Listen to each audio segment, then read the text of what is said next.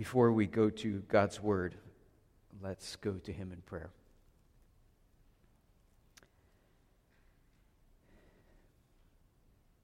O great God of highest heaven, occupy our lowly hearts.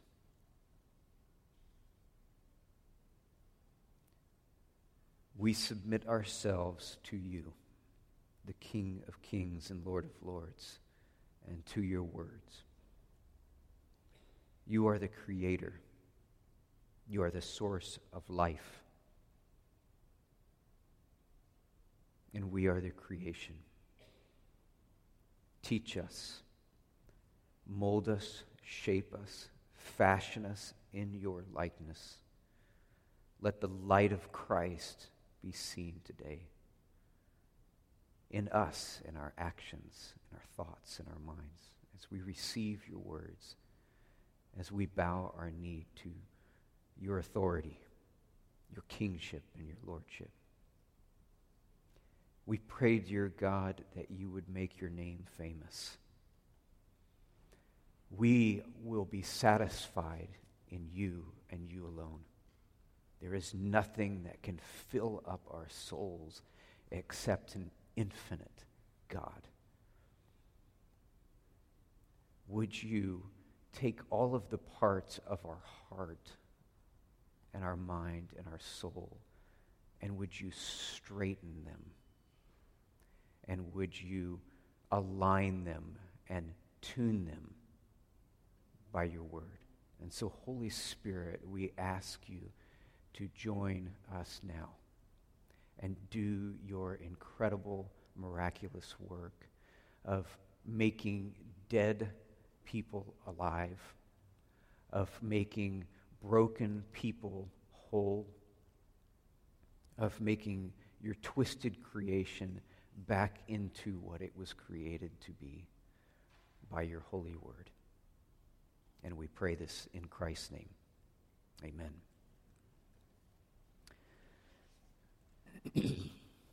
Several years ago, I was looking for something on the internet, and I noticed that they offered a discount if you purchased it with Bitcoin.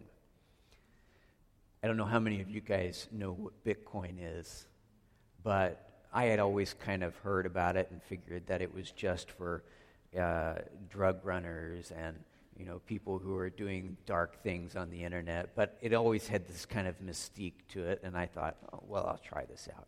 So I invested in $100 worth of Bitcoin so that I could purchase whatever it was.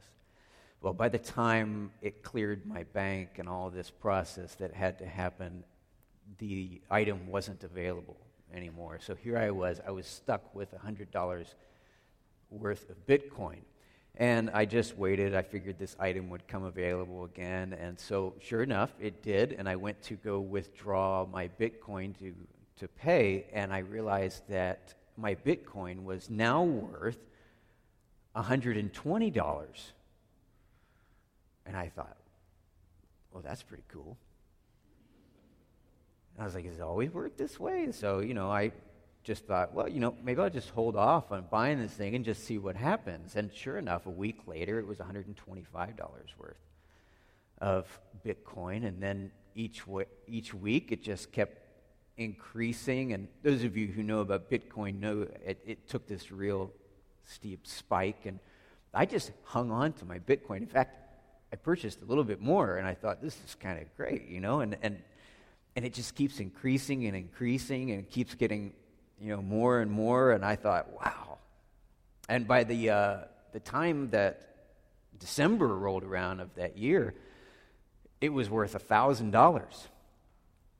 And I was getting kind of antsy. I was like, you know, my luck can only last so long here. and Nothing continues like this. I figured I'm just going to cash out and take my earnings. And two weeks later, it crashed. It just went down and it was worth almost nothing after that, or a lot less. And I was thinking, I'm pretty amazing.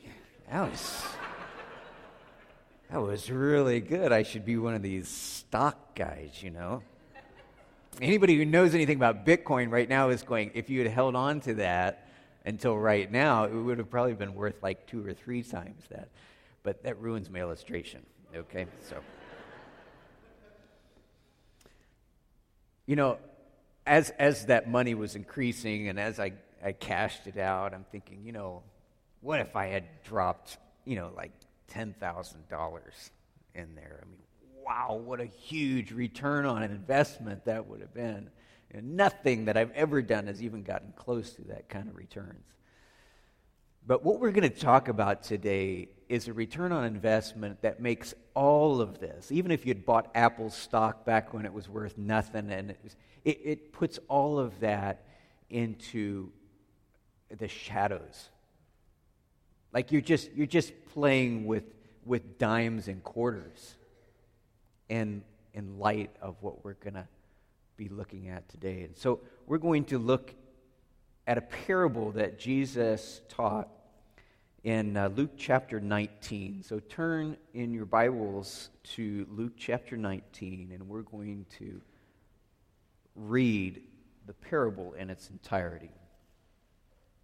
Luke chapter 19, verse 11 until 27.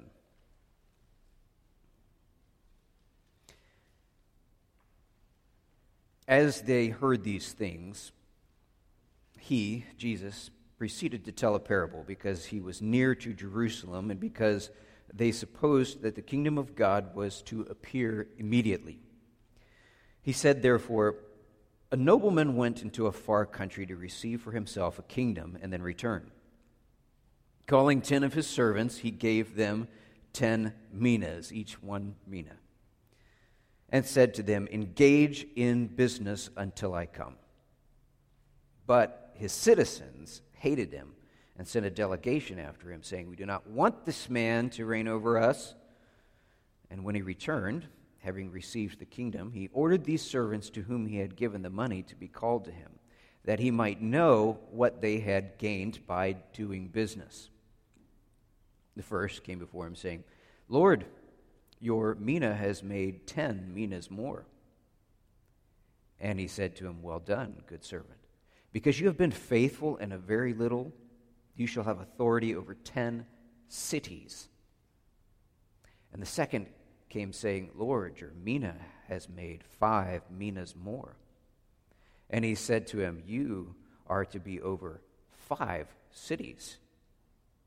Then another came saying, Lord, here is your mina, which I kept laid away in a handkerchief, for I was afraid of you because you are a severe man. You take what you did not deposit and reap what you did not sow. And Jesus said to him, I will condemn you with your own words. You wicked servant. You knew that I was a severe man, taking what I did not deposit and reaping what I did not sow. Why did, then did you not put your money in the bank? And at my coming, I might have collected it with interest.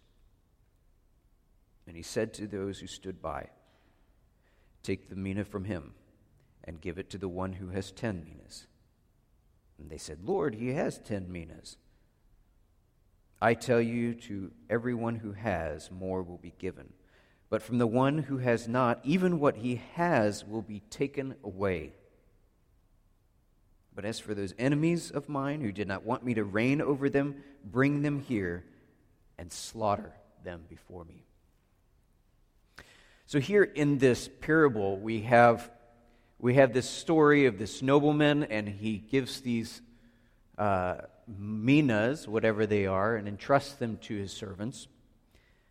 And then they go and try to make a profit out of them. So let's, let's think about our characters in our story here first, and let's, let's figure out the point of reference. What is Jesus? Obviously, he's not just telling a story, he's teaching something with this. He's making a reference to our lives. So, this is in the context. They're getting ready to go up to Jerusalem. Jesus is going up to Jerusalem, and they're thinking, oh, he's going to throw off the Romans. He's going to establish himself as king. We're going to get rid of these dogs that are in power here. And this is going to be the start of Christ just crushing the enemies and setting up the, the Jewish nation as a, in its former glory. And he is telling this story to show them that something else is going to happen contrary to their expectations, but that there is a task for them to do. In spite of the fact that it's not going to turn out like they plan. And of course, they didn't quite get it at this point, but they will eventually. So here we have a nobleman. And who's the nobleman? Well, the nobleman, the, uh, the referent is pretty obvious. It's Jesus. Jesus is the, the nobleman who's going to receive the kingdom that goes away for a time. And then we have the servants. And who are the servants? Well, they are those of us who have positioned ourselves under the rule of King Jesus. That would be like us today. And I'm, I'm stating that a little bit vaguely at this point for a particular reason that we'll get to at the end. But by all intents and purposes, we all appear to be under the rule and authority of Jesus Christ. And then you have this other group, the general citizenry. And what is their opinion of Jesus? They want nothing to do with him. They know what he's doing, they know what he's about, but they don't want him. They've rejected him outright. Those are the enemies. And then we have this uh, mina or mina. And what is it? Well, it's some sort of measurement of, of money. But if we, if we make a direct correlation between how much money it is right now, I think actually it makes us miss the point. The point of the mina is that it belonged to the king. It was his resources that he gave to the stewards to do something with. So, what is it that is the, the nobleman's what are the resources that you and I have that belong to the king? Your possessions. Those are definitely his. Your money, your natural gifts and abilities, your spiritual gifts that you receive when you become a child of God the time that you have on this earth is a resource, a gift from God. The friendships that you have, the people that you know, that you live around, that you work with, how your sphere overlaps with, with them, your education that you've received, the wisdom that you've gained from life experiences, your family, your citizenship, your ethnicity,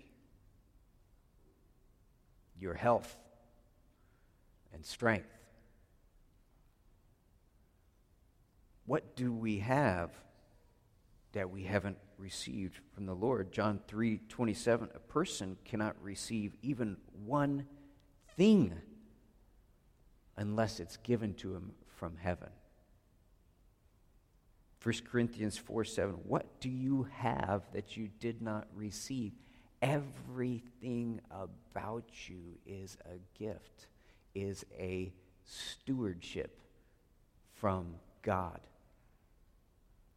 Every single part of who you are, where you are in life right now, the, the duration of life that you get, all of this is your mina that you have from God.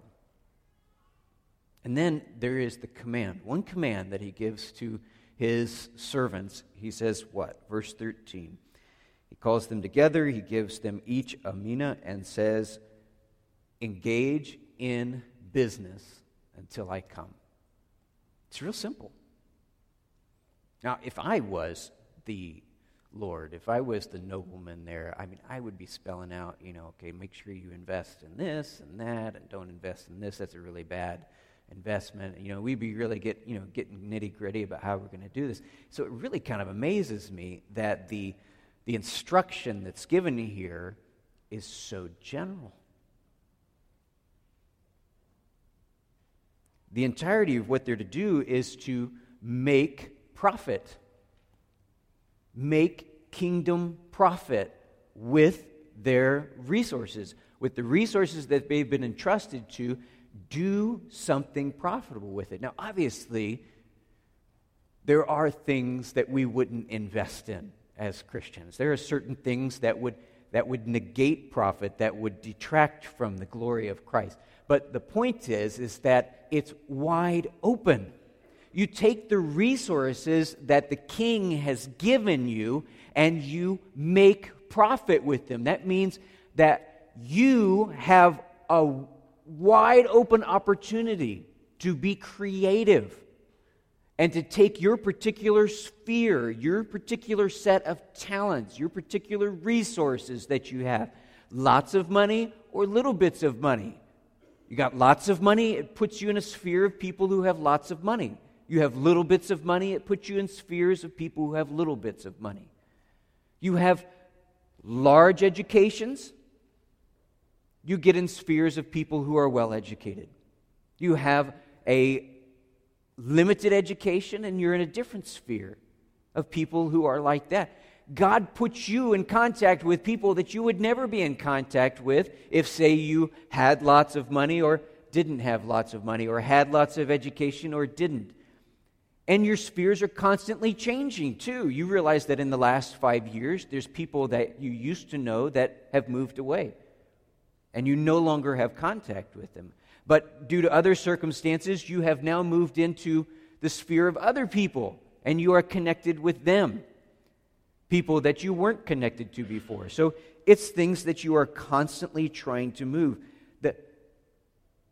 the idea here, or the key here, is engage in business. Use what you have. Engage in kingdom profit right now with all of the resources that you have. Be creative. You want to borrow what somebody else is doing? Great. Do it.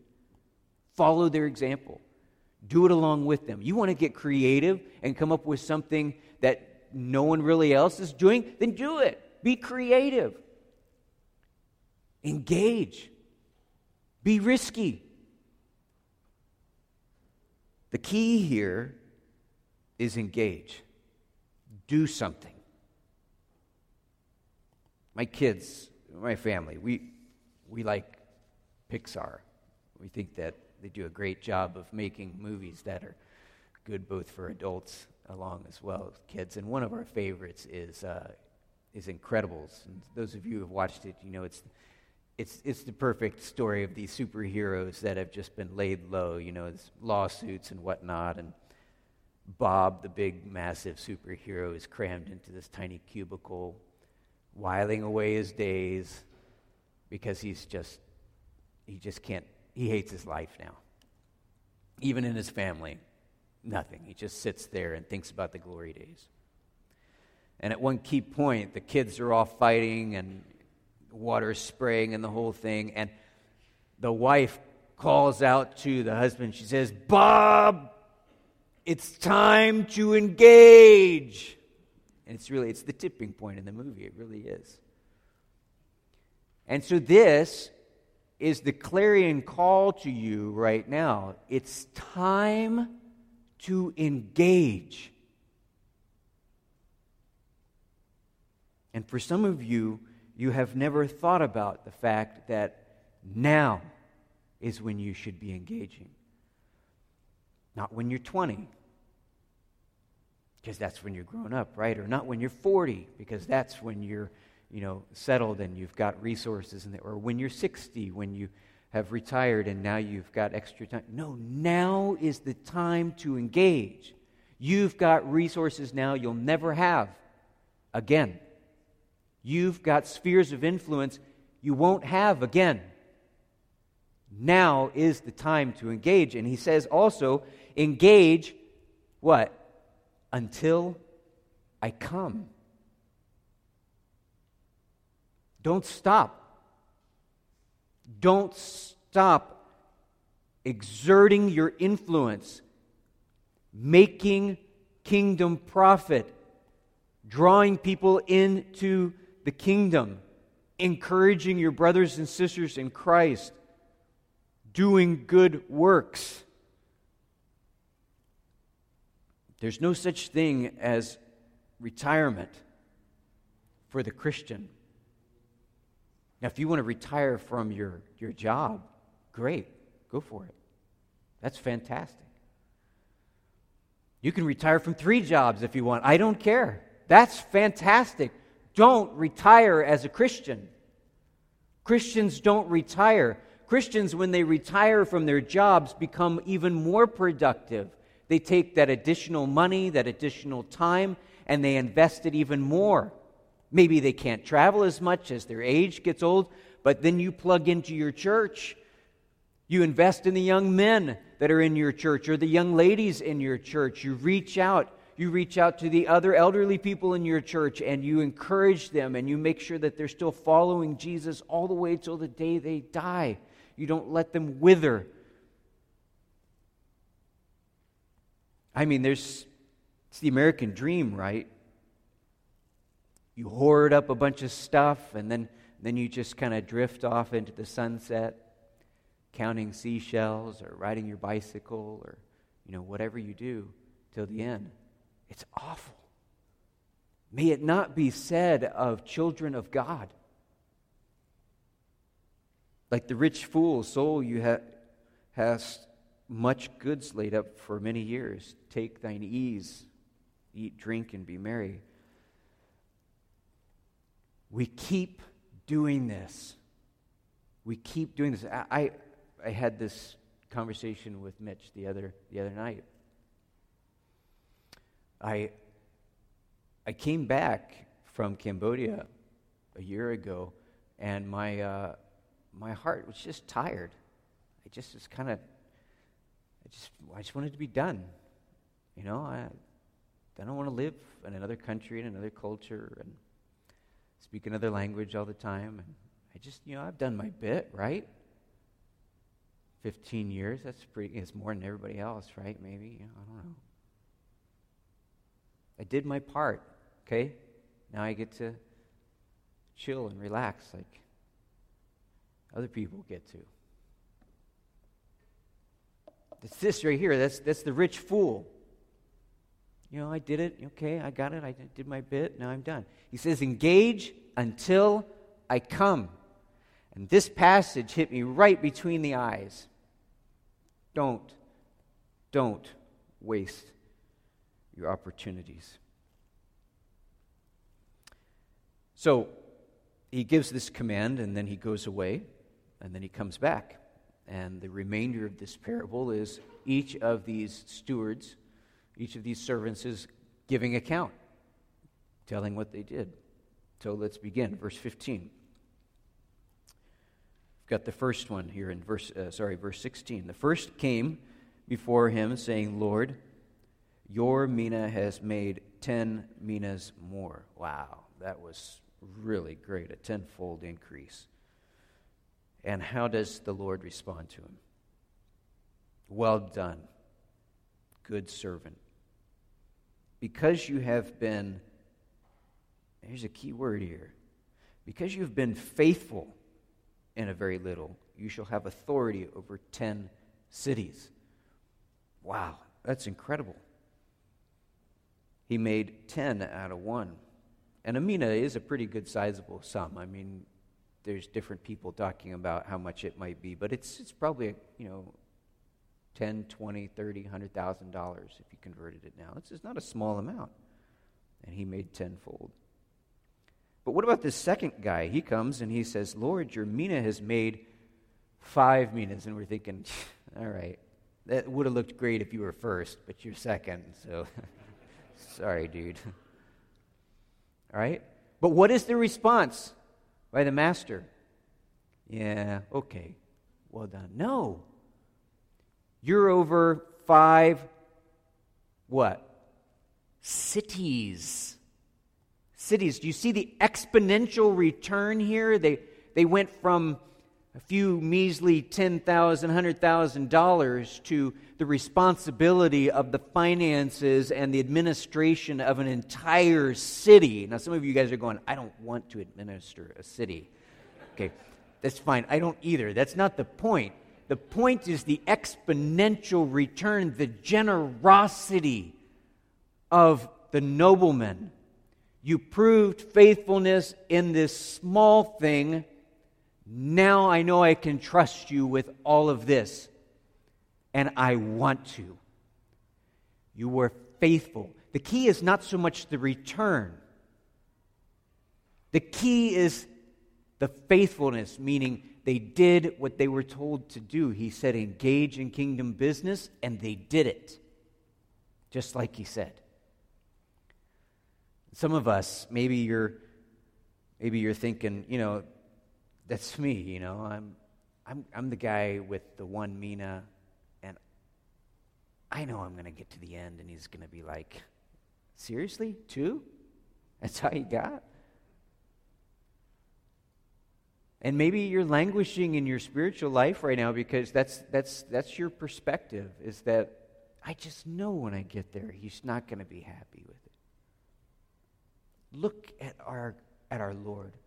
Look at this generosity. It's, it's about faithfulness. You do what you're asked to do, and he will be happy with you.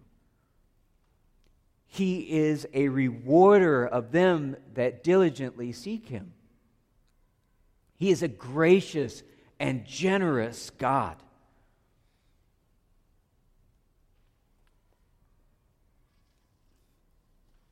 The reality is that Jesus doesn't need anything that we do.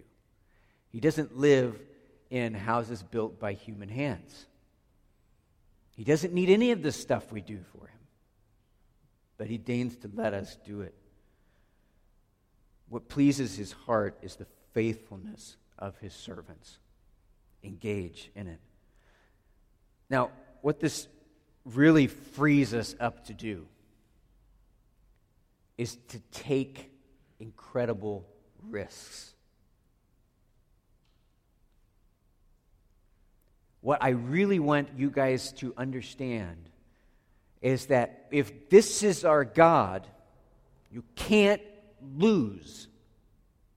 So take the biggest risks that you can. Use your resources to the biggest extreme possible.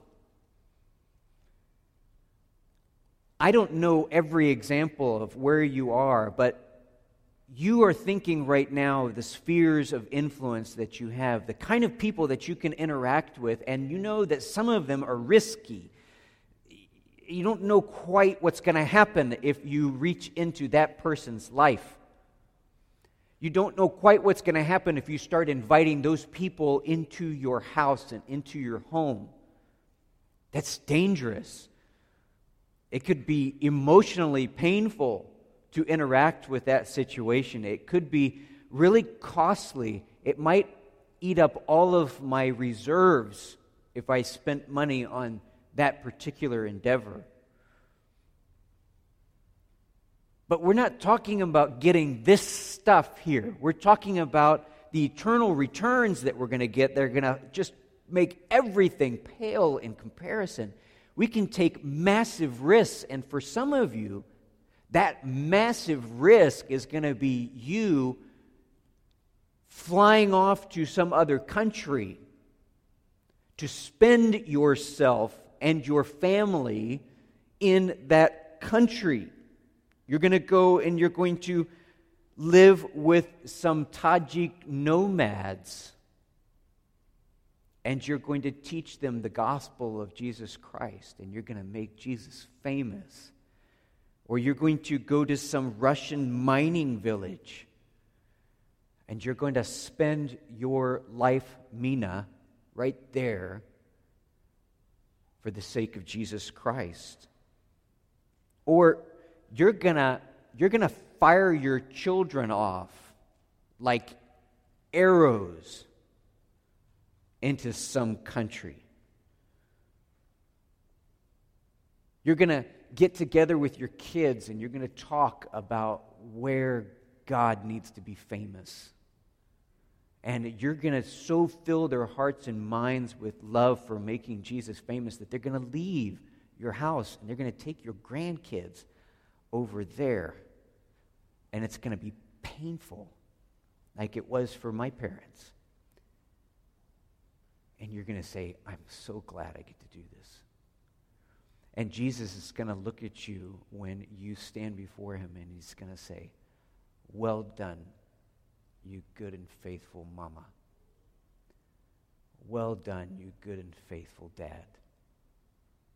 You were faithful with these three little minas I gave you. You were faithful with these five little minas, and you prepared them and sent them off. You didn't do like everybody else who hoarded their family with them you fired them out like missiles on the kingdom of Satan for the glory of Jesus Christ. You can't lose when you invest in gospel business. As my friend says, gospel futures are up. Invest. But then there's this other servant Verse 20, the final servant says, Lord, here is your mina, which I have kept laid away in a handkerchief. For I was afraid of you, because you are a severe man. You take what you did not deposit and reap what you did not sow. So let's look at what this guy said. First of all, he says he was afraid of him. And then he says by his words that he wasn't afraid of him. Because if he was really afraid of him, he would have done what? He would have done what the nobleman said. That wouldn't have been the kind of obedience that God would have loved, but it would have at least been obedience. And he didn't even do that. In fact, what he said was, no. The nobleman said, Engage, invest. He said, No. And then he excuses himself like this He says, You're just so severe, so exacting, so unfair. I could never do something that would make you happy. You'd be angry at me no matter what I did. And so I just didn't do anything. In reality, his fear is just discontent with how he perceives the master. So, in effect, he's saying this Master, here's your stuff back. I didn't squander it, I didn't lose it, no one stole it. I hope you're happy, because as far as I'm concerned, you're impossible to please.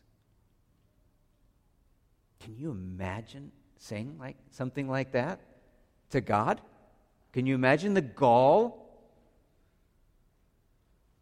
to accuse God of being unfair and stingy? I can. I've done it. Maybe not with these words.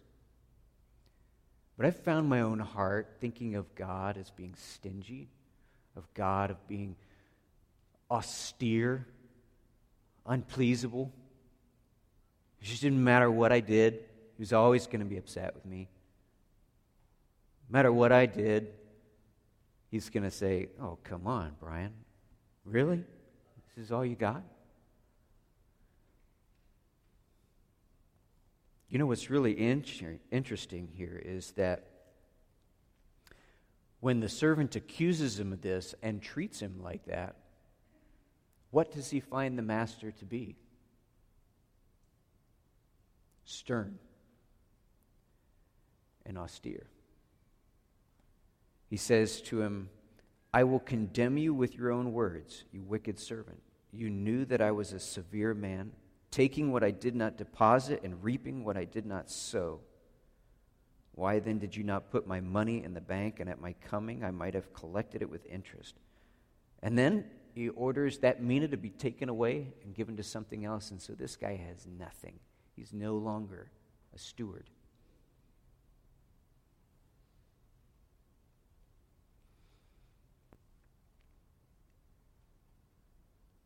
My brothers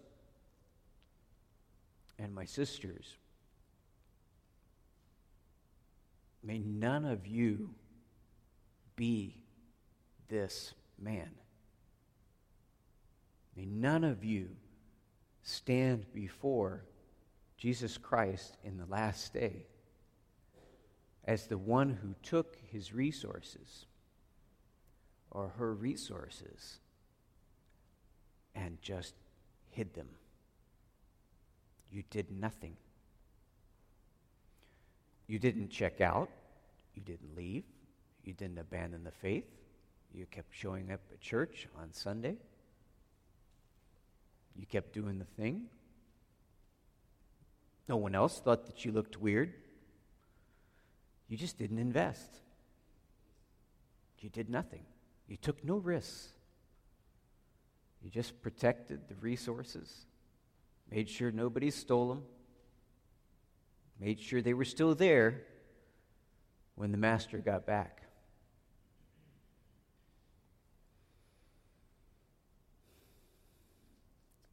Now, I'm not really sure what this, this verse says here. It says, he says something kind of enigmatic here. He says, um, To everyone who has, more will be given, but from the one who has not, even what he has will be taken away. Now, I don't know. Is he saying there that he just got reduced to nothing? And he saved such as by fire. He, He's, he just scrapes in, but he's got nothing, no, no responsibilities, no anything. He's just barely sliding in at the end. That would be awful. Or is he saying that he is nothing anymore? He's not a steward, he's not my servant. Because what he's really declared here is that even though he was among the servants, he had the same perspective as who? The general citizens on the outside who wanted nothing to do with this nobleman. They didn't really like him after all. And so, in reality, even though they claim the name of Jesus, many people who attend churches, they don't really love God at all. They don't want him. They find him rather austere and stern and demanding. You really want me to sacrifice my life for you? I mean, come on. May this not be said of any of us here. That after the end, we really proved ourselves to be outside of Christ because we didn't love him at all. And then Christ, or the nobleman says to his servants, Take these enemies of mine who don't want me to reign over them, bring them here and slaughter them before me. This is the end of people who don't love Jesus. And maybe there's somebody in here who you don't even you don't even claim to be a child of God.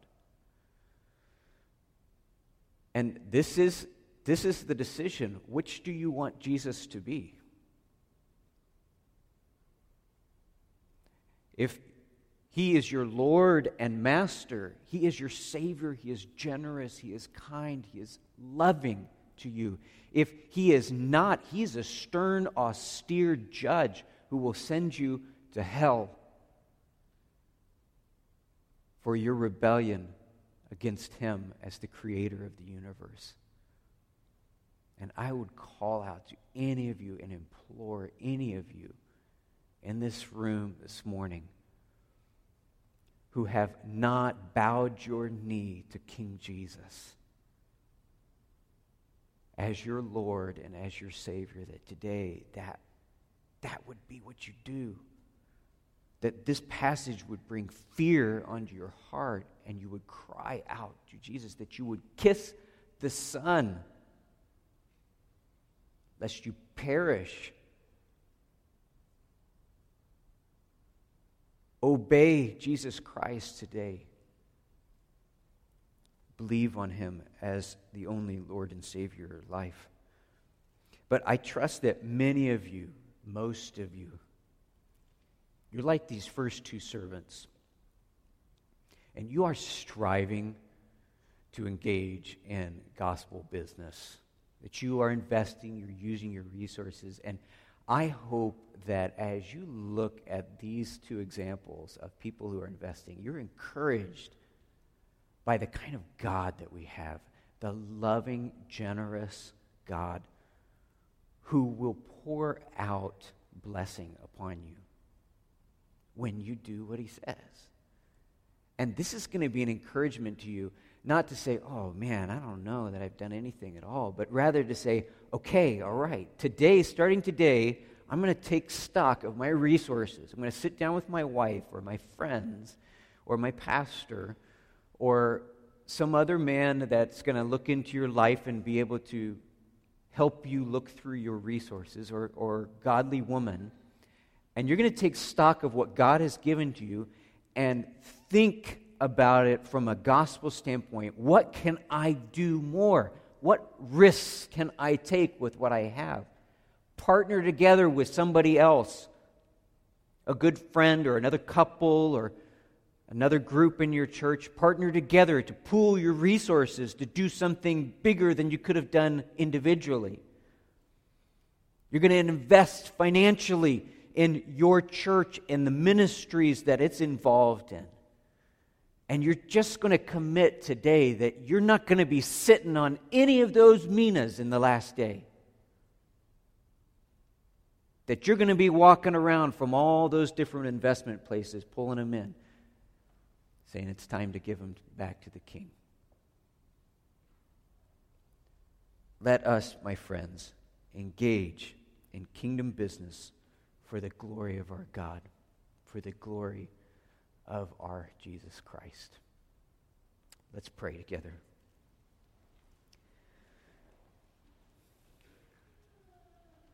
Oh, Father, you know our hearts and minds. You know my heart and mind. You know that all of us, at some point in our life, have been guilty of sitting on our resources, of hiding them away. I pray that your word this morning, through the power of your Holy Spirit, would inspire us to take these and use them for your glory, for the expansion of your kingdom, for the making famous of Jesus Christ, for the blessings of our brothers and sisters and their encouragement. Would you do that for your name's sake? In Jesus Christ we pray, his name. Amen.